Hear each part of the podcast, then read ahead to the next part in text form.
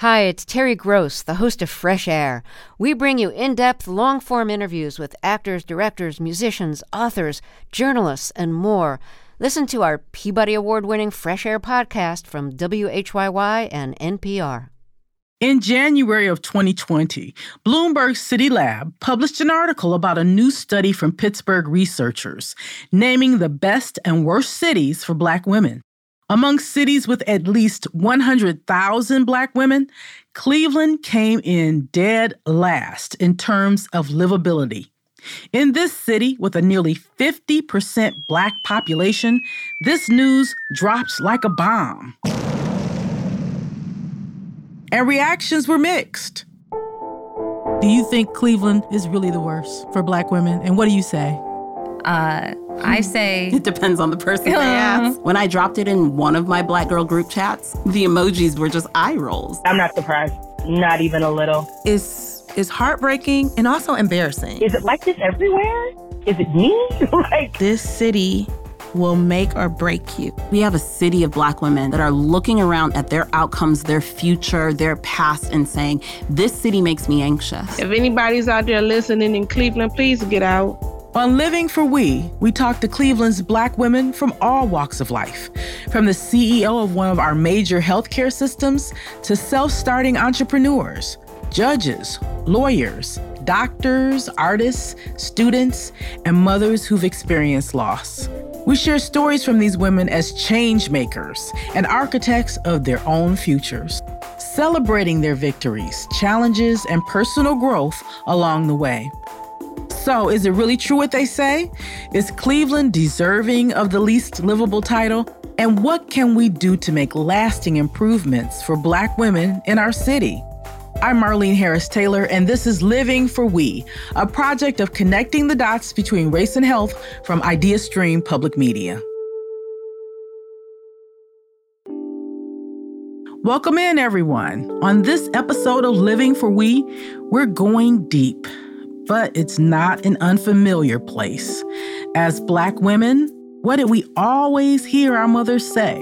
They told us we had to work 10 times harder than white people. And when we get to positions of success, we can't afford to miss a step or they'll all get snatched away. A content note, though, before we get started today this episode includes conversations about police violence, including recordings of 911 dispatcher and police communications. What's Cleveland like for black women when they find themselves in the white hot light of controversy and public scrutiny? How do they cope?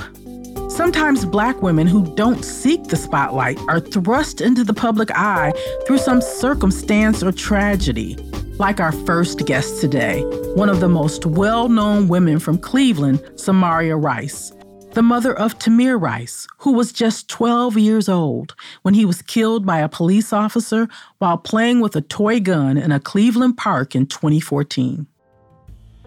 On that day, dispatchers were told that Tamir's toy gun was a real pistol. I'm sitting in the park at West Boulevard by the West Boulevard Rapid Transit Station. He's like pointing at everybody. In the park by the youth center, there's a black male sitting on the swings. So he keeps pulling a gun out of his pants and pointing it at people. Even after shots were fired, police were still convinced they were dealing with a grown man. Shots fired, male down, um, black male, maybe 20. Tamir's murder quickly became national news.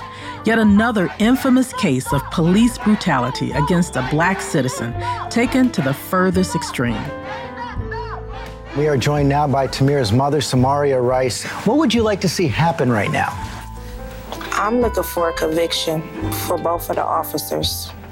200 protesters uh, making a strong message to Cuyahoga County Prosecutor Timothy McGinty that they want action in Tamir Rice's case. And as these things often go, Years after Tamir's murder, after fighting and pushing for prosecution of the officer who shot her son, Samaria learned that after losing him in such a tragic way, the police would go free without being indicted by local or federal authorities. Representing Tamir's mother, Samaria Rice, says the family found out the case would be closed through reporting from the New York Times and the Washington Post. Ms. Rice feels that it was blatantly disrespectful that she had to learn from the media that the Department of Justice had shut down the investigation.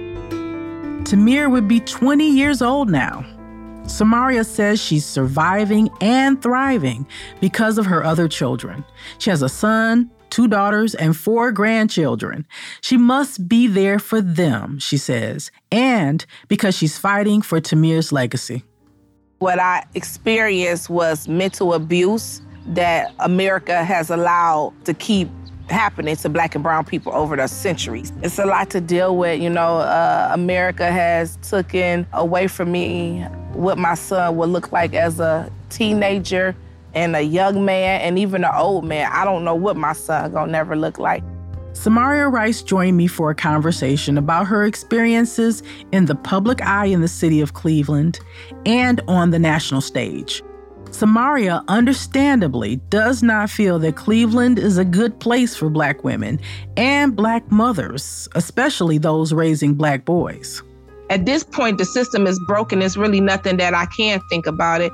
Is that this white supremacy work? White supremacy at its best. I'm speaking truth and I'm speaking facts. I didn't ask them people to put my son name on the uh, on the uh, face over there in Jordan and over there in Saudi Arabia and march down the street. I didn't ask them to do that. There's nothing I can do with that. They have to deal with God with that. That's why I, I can be political. I know I have the power that I have. I don't use it to my advantage. You know, I'm trying to be chill till it's that time. I'm not trying to end up like Malcolm. I ain't trying to end up like Martin. You know what I'm saying? I'm not trying to end up like them people. You're not trying to be a martyr. My thing is, I'm trying to build up the black woman and the black man to get their mind strong enough that, listen, these white people not going to play with us. Okay, look at what's going on. And when you talk about reparations, they can just give us the land and whatever money is there. Okay, because they gonna always they got old rich white money. They ain't gonna never run out of money. You understand? Take me to the Grand Wizard. I'm gonna have a conversation with him and ask him can he get his white. Wait a minute, wait a minute. Who who is the Grand Wizard? Who is that? I don't know who it is. Whoever the one is walking around here with these hats on or whatever he got on and letting the white supremacies ruin the damn world. How about that? Wherever he is, I need to have a conversation with him to let him know that could you get your white people under control? Okay? Could you get them under control? At the end of the day, Samaria has experienced immeasurable amounts of trauma, and the trauma of losing a child to a random act of violence, it's all too common in Cleveland.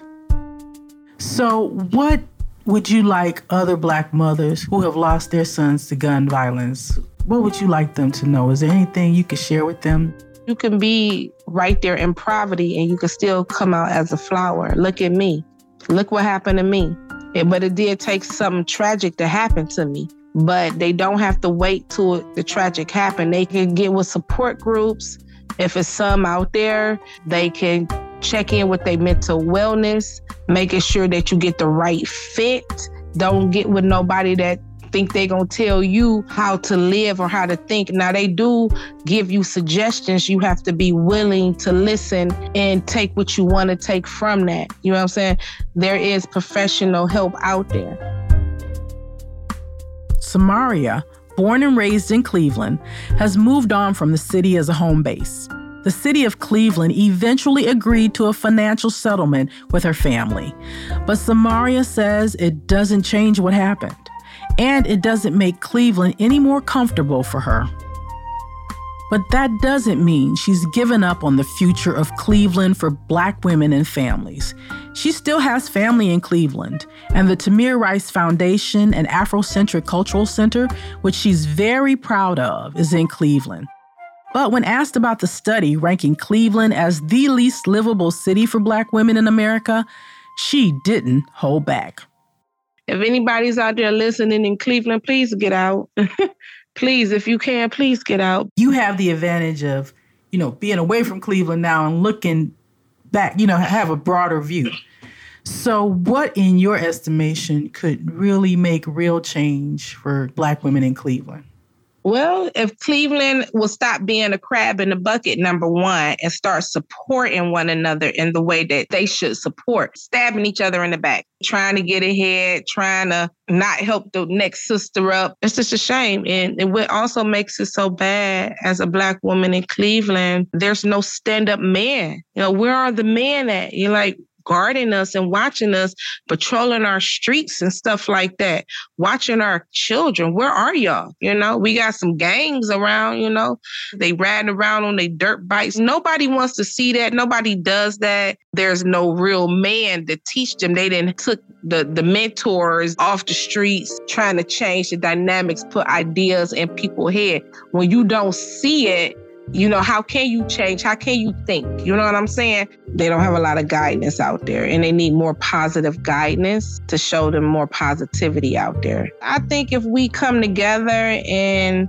we stand as one, we may be able to get some results out in Cleveland. It's a lot of families that has experienced gun violence with police and community violence and we need to help each other out and they need to speak up. You know, a lot of families is not speaking up, they're silent and, and they don't have to be.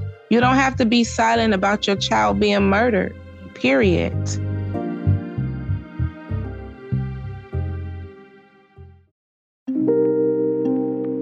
The Cleveland Police Department has been involved in several high profile use of force incidents over the last decade, including the infamous 137 shots case that led to the deaths of two unarmed motorists, Timothy Russell and Melissa Williams, in 2012.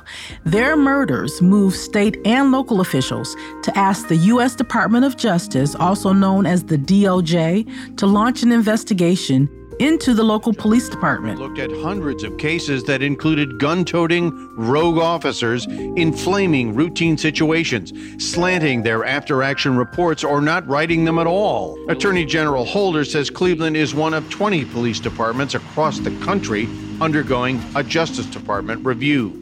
I think we certainly see patterns where you see inadequate training, uh, where you see uh, resource deficiencies, um, where you see culturals, uh, cultural problems that exist within police departments. That multi year investigation was already underway when Tamir was killed.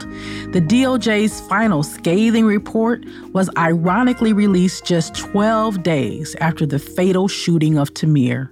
It chastised the department for repeated, quote, unreasonable and unnecessary use of force, end quote. Okay, we're about to talk about this thing called a consent decree. And I know it's very confusing. I was confused too when I first moved here to Cleveland and I started hearing about it. And what I eventually figured out is that the consent decree is about the Cleveland Police Department. The fact that they have been involved in so many use of force incidents. So the Department of Justice wanted to make sure that there were changes. So they put a judge in charge to make sure that there is real reform in the Cleveland Police Department. That effort to reform the police started in June 2015 and it's ongoing to this day. The consent decree created a need for a monitoring team to evaluate the police department's positive progress. Our next guest, Ayesha Bell Hardaway, is a law professor at Case Western Reserve University Law School and the director of its Social Justice Law Center. She was appointed to the monitoring team in 2015 and then promoted to deputy monitor in 2019.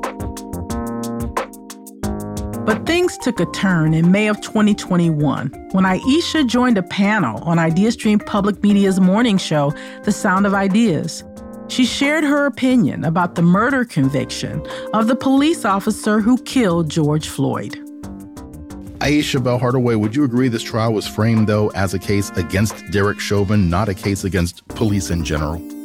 Yes, absolutely. The state's attorneys made that a point, especially in their closing argument, that this is about one man and not about policing generally. This is not an anti police case, one of the assistant prosecutors mentioned. And that just goes to show how much we don't trust the general American public to have an honest and frank conversation and reckoning with the violence and the harm that continues to be inflicted against Black communities through law enforcement, through what's being called law enforcement in these moments. And that's problematic. That's why I think this case was really just low hanging fruit. And when we talk about hopefully this is a turning point, I, believe, you know, we've heard so many leaders say that, including the president. When folks have made it a point to cabin this case off as an outlier, it really doesn't give me a lot of confidence that uh, we're prepared and willing to to ensure that you know the, the Daunte Wrights and the Ma'Khia Bryants don't continue to happen. That response that might sound measured to some stirred up an unbelievable amount of trouble for Ayesha. Cleveland's police monitor at the time, Hassan Aden, and many other folks involved in the consent decree monitoring process began to question Ayesha's qualifications as a member of the monitoring team. Aden attempted to move her into a different position, one that would strip her of her monitoring duties.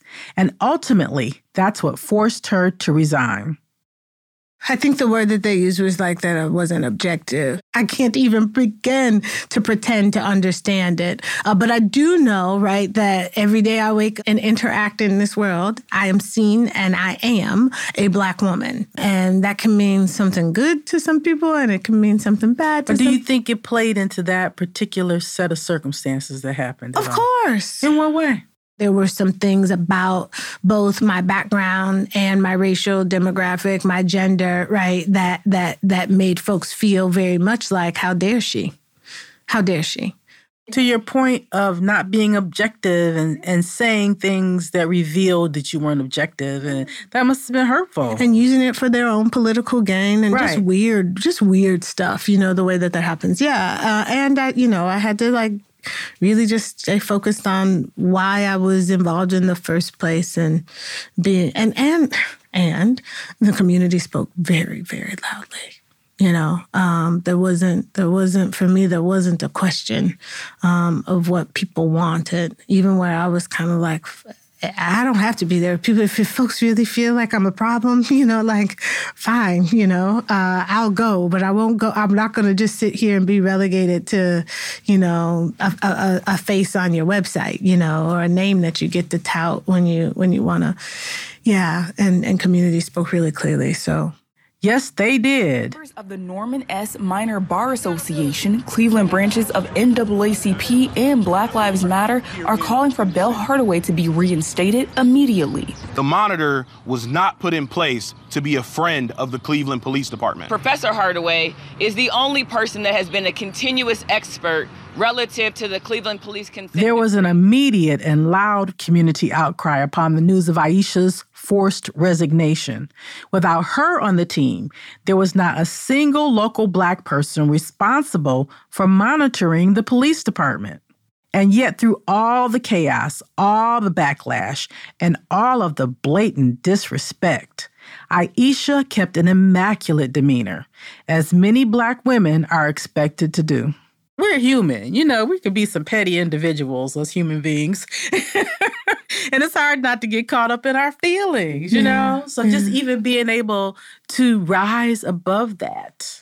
I think that's just I think that's incredible, but I think it's also something that black women have had to do in so many spaces, you know. Absolutely.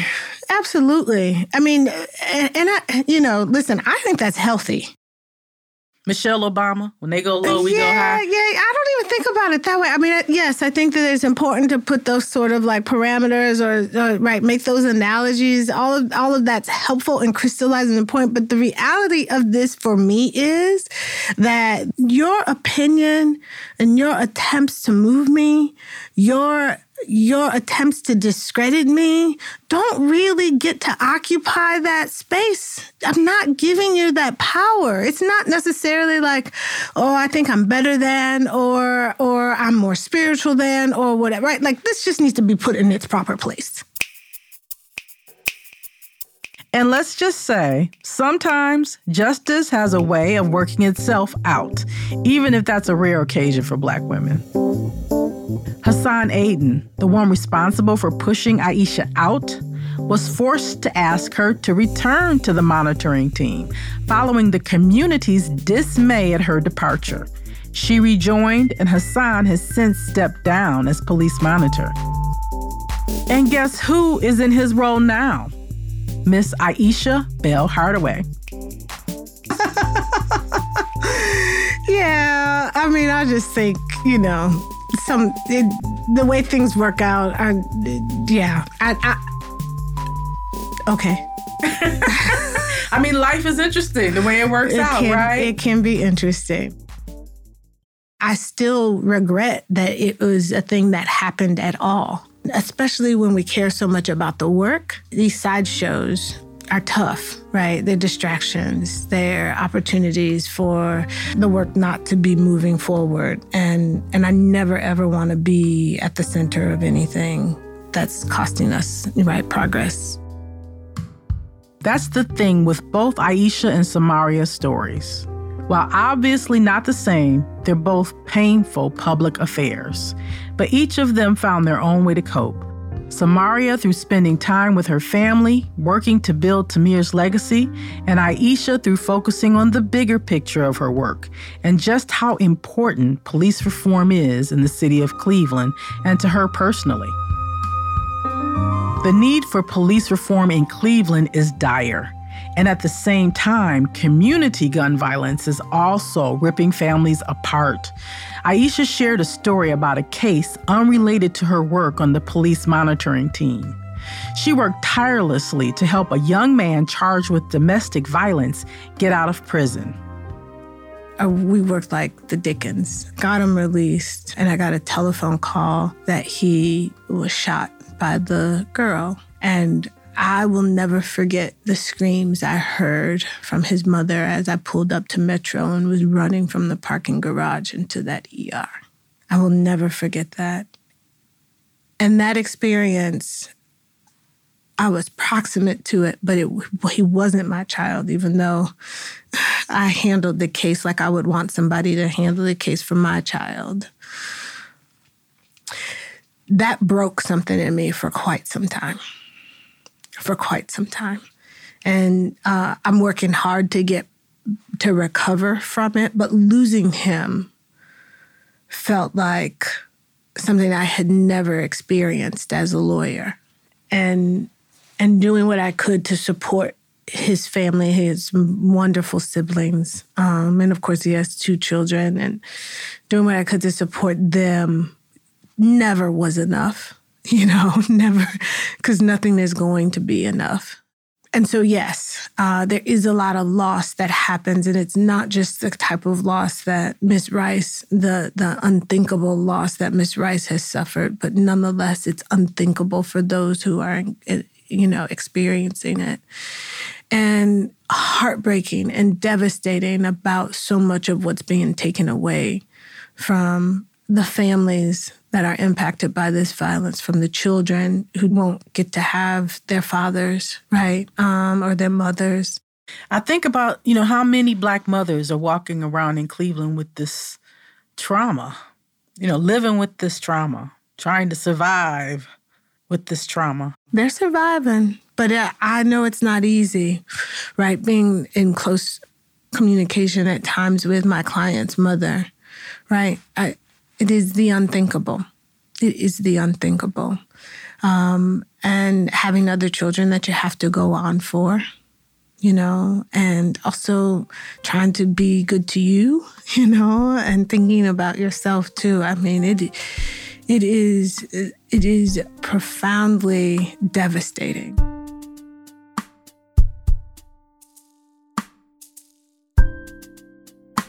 Unsurprisingly, trauma is a word that's going to come up time and time again throughout this season of Living for We. Black women are expected to overachieve, overperform, and live their lives gracefully while simultaneously carrying deep trauma, consciously and unconsciously, through explicit and subtle acts of aggression and while caring for family often fractured by violence, disadvantage, years of discrimination, and of course, pre existing generational trauma. Countless Black women's lives are shaped by the adversities they face, and that's why we're calling in the expert. Dr. Angela Neal Barnett will be our resident psychologist throughout this season of Living for We. I am a licensed clinical psychologist and I tend to do group interventions. One of the things that is important to understand is that racism in all of its forms is a stressor and it is a chronic stressor. And what happens then we have so many of the things that have happened in this country Breonna Taylor, George Floyd, uh, Tatiana Jefferson, Jayland Walker, Tamir Rice. Tamir Rice, absolutely. That those things for us switch racism from a chronic stressor to trauma. And it is that chronic stress plus the traumatic stress leads to toxic stress. So, what happens is that the cortisol, which is a stress hormone, protects us. But if you're facing this day in, day out, at some point it becomes depleted it can no longer protect us. We're just out there vulnerable and just absorbing in that toxic stress. The issue is not race, the issue is racism. One of the themes that we're talking about in today's episode is that sometimes as black women we're thrust into the spotlight. Sometimes we're we're not seeking that spotlight, but it's thrust upon us. Yeah and we spoke with Samaria Rice. It's unimaginable to me the trauma that she has gone through. Yes. And yet she has taken that and made it her life's work to bring about change. You know, if you were talking to Samaria, if you were her therapist, or when you have people in the chair that you're talking to who have gone through a major loss like that, is that something that you advise them to do to find another purpose? One of the things that we know in grief counseling is that it is important to find purpose. Unfortunately, in Cleveland, there's many, many black women dealing with loss. Yes. Who are grieving. Yes. They're grieving the loss of a child, maybe not to, at the hands of the police, but maybe at the hands of someone else from their community. One of the things that we hear all the time, particularly from people who have multiple loss, is that you mean this has a name? Grief, trauma, stress. I just thought this was the way it was supposed to be. When you can name it, when you can educate, when you can make interventions available, uh, that gives people hope. It gives them some hope that there can be something different. There's hope that there's something that there can be something different. Hope is the key to healing. How do you start though to get somebody to that place when they come to you and maybe it's fresh or maybe it's been a year or two. Where do you start? So you start by listening. What happened? How are you feeling when they say, I am not getting over, uh, you know, this is just, uh, I, I just can't get over this. Then you don't say things like, oh, well, you should, let me help you. You're saying things like, well, tell me about it. Where are you getting stuck? What's going on? It's just about active, what, what we call active listening, it, which is that you don't talk about yourself and you don't basically. and you don't and you don't try to say, well, you know what, I understand what you're going through because I went through something similar, yeah, and then talk about yeah, your story. Yeah, yeah, talk about your story, and that that doesn't help anybody. Rarely have people been able to tell their story from beginning to end. Like what Samaria went through. And she's experiencing this same grief, this same out of body experience, but yet there's all this attention. And she's supposed to then somehow get up in front of cameras because uh, she talks about that. Uh, you know, they expect me to give, and they didn't want me to be angry because you know, you know, all these kinds of, of of things. And so what they were saying is, don't go out there looking like you're a grieving mother. And how can you not?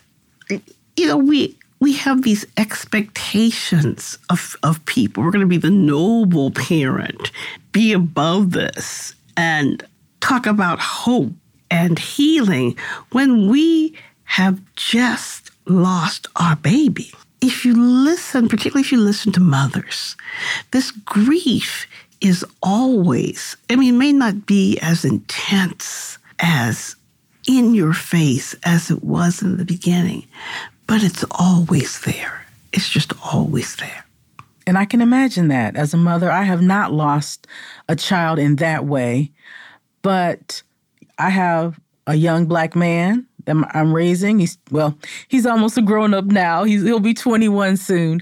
But as a black mother with a young black son, there's this angst and anxiety that's always like under the surface. And, you know, he may be going out for just a fun night with his friends.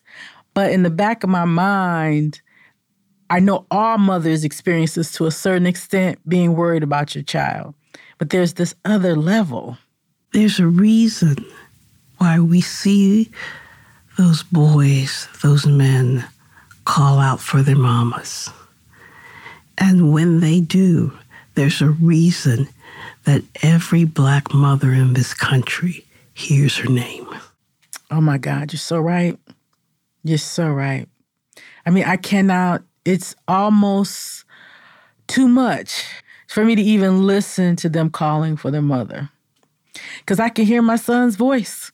That's why we say to people, don't watch, don't watch. We do, unfortunately, get confronted with these things over and over again over on, a, on a loop. And that's trauma. That that's trauma, and that's depleting us. That's why we had what people refer to as a racial reckoning with George Floyd, because we didn't know to avoid the, the video. So you know, there it was in our face.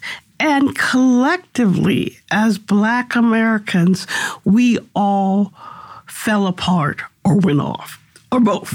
Uh, you know, we did. And, we really and, did. That's a good way to describe it. We right. fell apart. And when people didn't give us a beat, when people when people didn't give us a beat, we went off even more. We were like, "Do you know what happened? No, I'm not sending you that memo. No, I'm not going out there and covering the story. No, I'm not defending your client, and no, I'm not teaching class." So let's talk about our other guest, Ayesha Bell Hardaway, another woman who was thrust into the spotlight. Black women don't get second chances. You'll hear us say we have to be twice as good to go half as far. And we don't get second chances. What uh, Ayesha did was, was say, I'm going to be transparent and I'm going to say what happened, and I am not because because we don't get second chances. People think we'll just run under the bed and hide, you know, or or we'll go back into academia and and do whatever it is we were doing. But she realized she had been chosen for a purpose, and she was not going to run and hide. She was going to be transparent and stand up for what she was doing and the importance of what she was doing. Taking back that sense of taking control. Back, taking back the narrative, taking back control. Because in Northeast Ohio and Cleveland, if we don't write our own narrative, other people will write it for us. We right? got to stop waiting for other people to pick right. up the mantle for us. Right. Samaria, Ayesha, they stood up and so I'm not going to let other people control the narrative or uh, this just can't sit here. We have to tell the truth. We have to put our narrative out there if there's going to be any kind of change in the lives of Black women. It's so hard though. It is you're really in the hard. middle of that storm Oh, absolutely. Nobody wants to do that. Samaria says, you know, if I have to say one thing, it was protecting, to protect us, to protect Black women. And often when we, when we're out there like these women have been, it feels like we are unprotected. And that's why that circle of women who surround us, our faith, and those people who are in the background, maybe not in the forefront defending us, but in the background defending us, become important. As Ayesha talked about how the support from the community, from the black yes. community, was fast. Yes. And it was steadfast. Eventually, others came yes. to support her as well, but the black community came first. Yes. And one of the other themes that we hear from so many of the guests is having that circle of black girlfriends Absolutely. is Wonderful. so important. Absolutely. Wonderful poem by uh, Gloria Wade Gayles called And the Women Gathered. Black women have always gathered around each other. And as long as we continue to do that, I mean, that's what allows you to stand.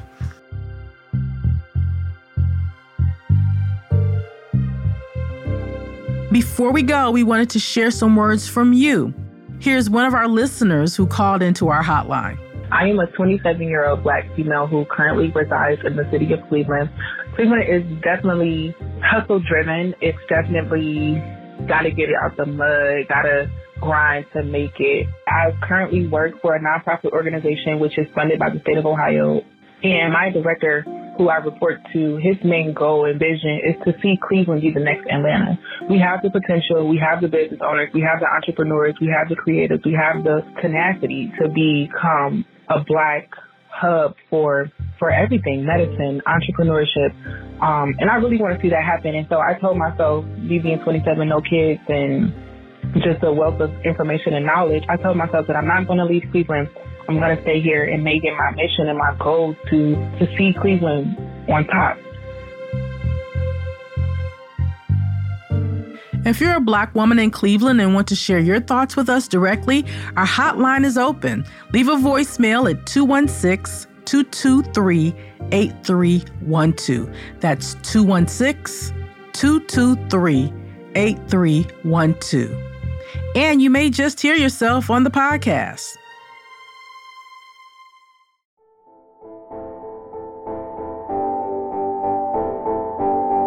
On our next episode, we get to work, literally. We begin our exploration into Black women's experiences in the workforce in Cleveland, often as the only one of us in the room. The moment that you decide you want to speak out, you're combative, you're difficult, you're hard to work with, you're angry, you're emotional. This may not be the line of work for you. And I wonder, like anyone else walking down the street dressed nice, would they say to them, What do you do? No matter what letters you have behind your name, your education, people will still look at you as just a little black girl. That's next time on Living for We.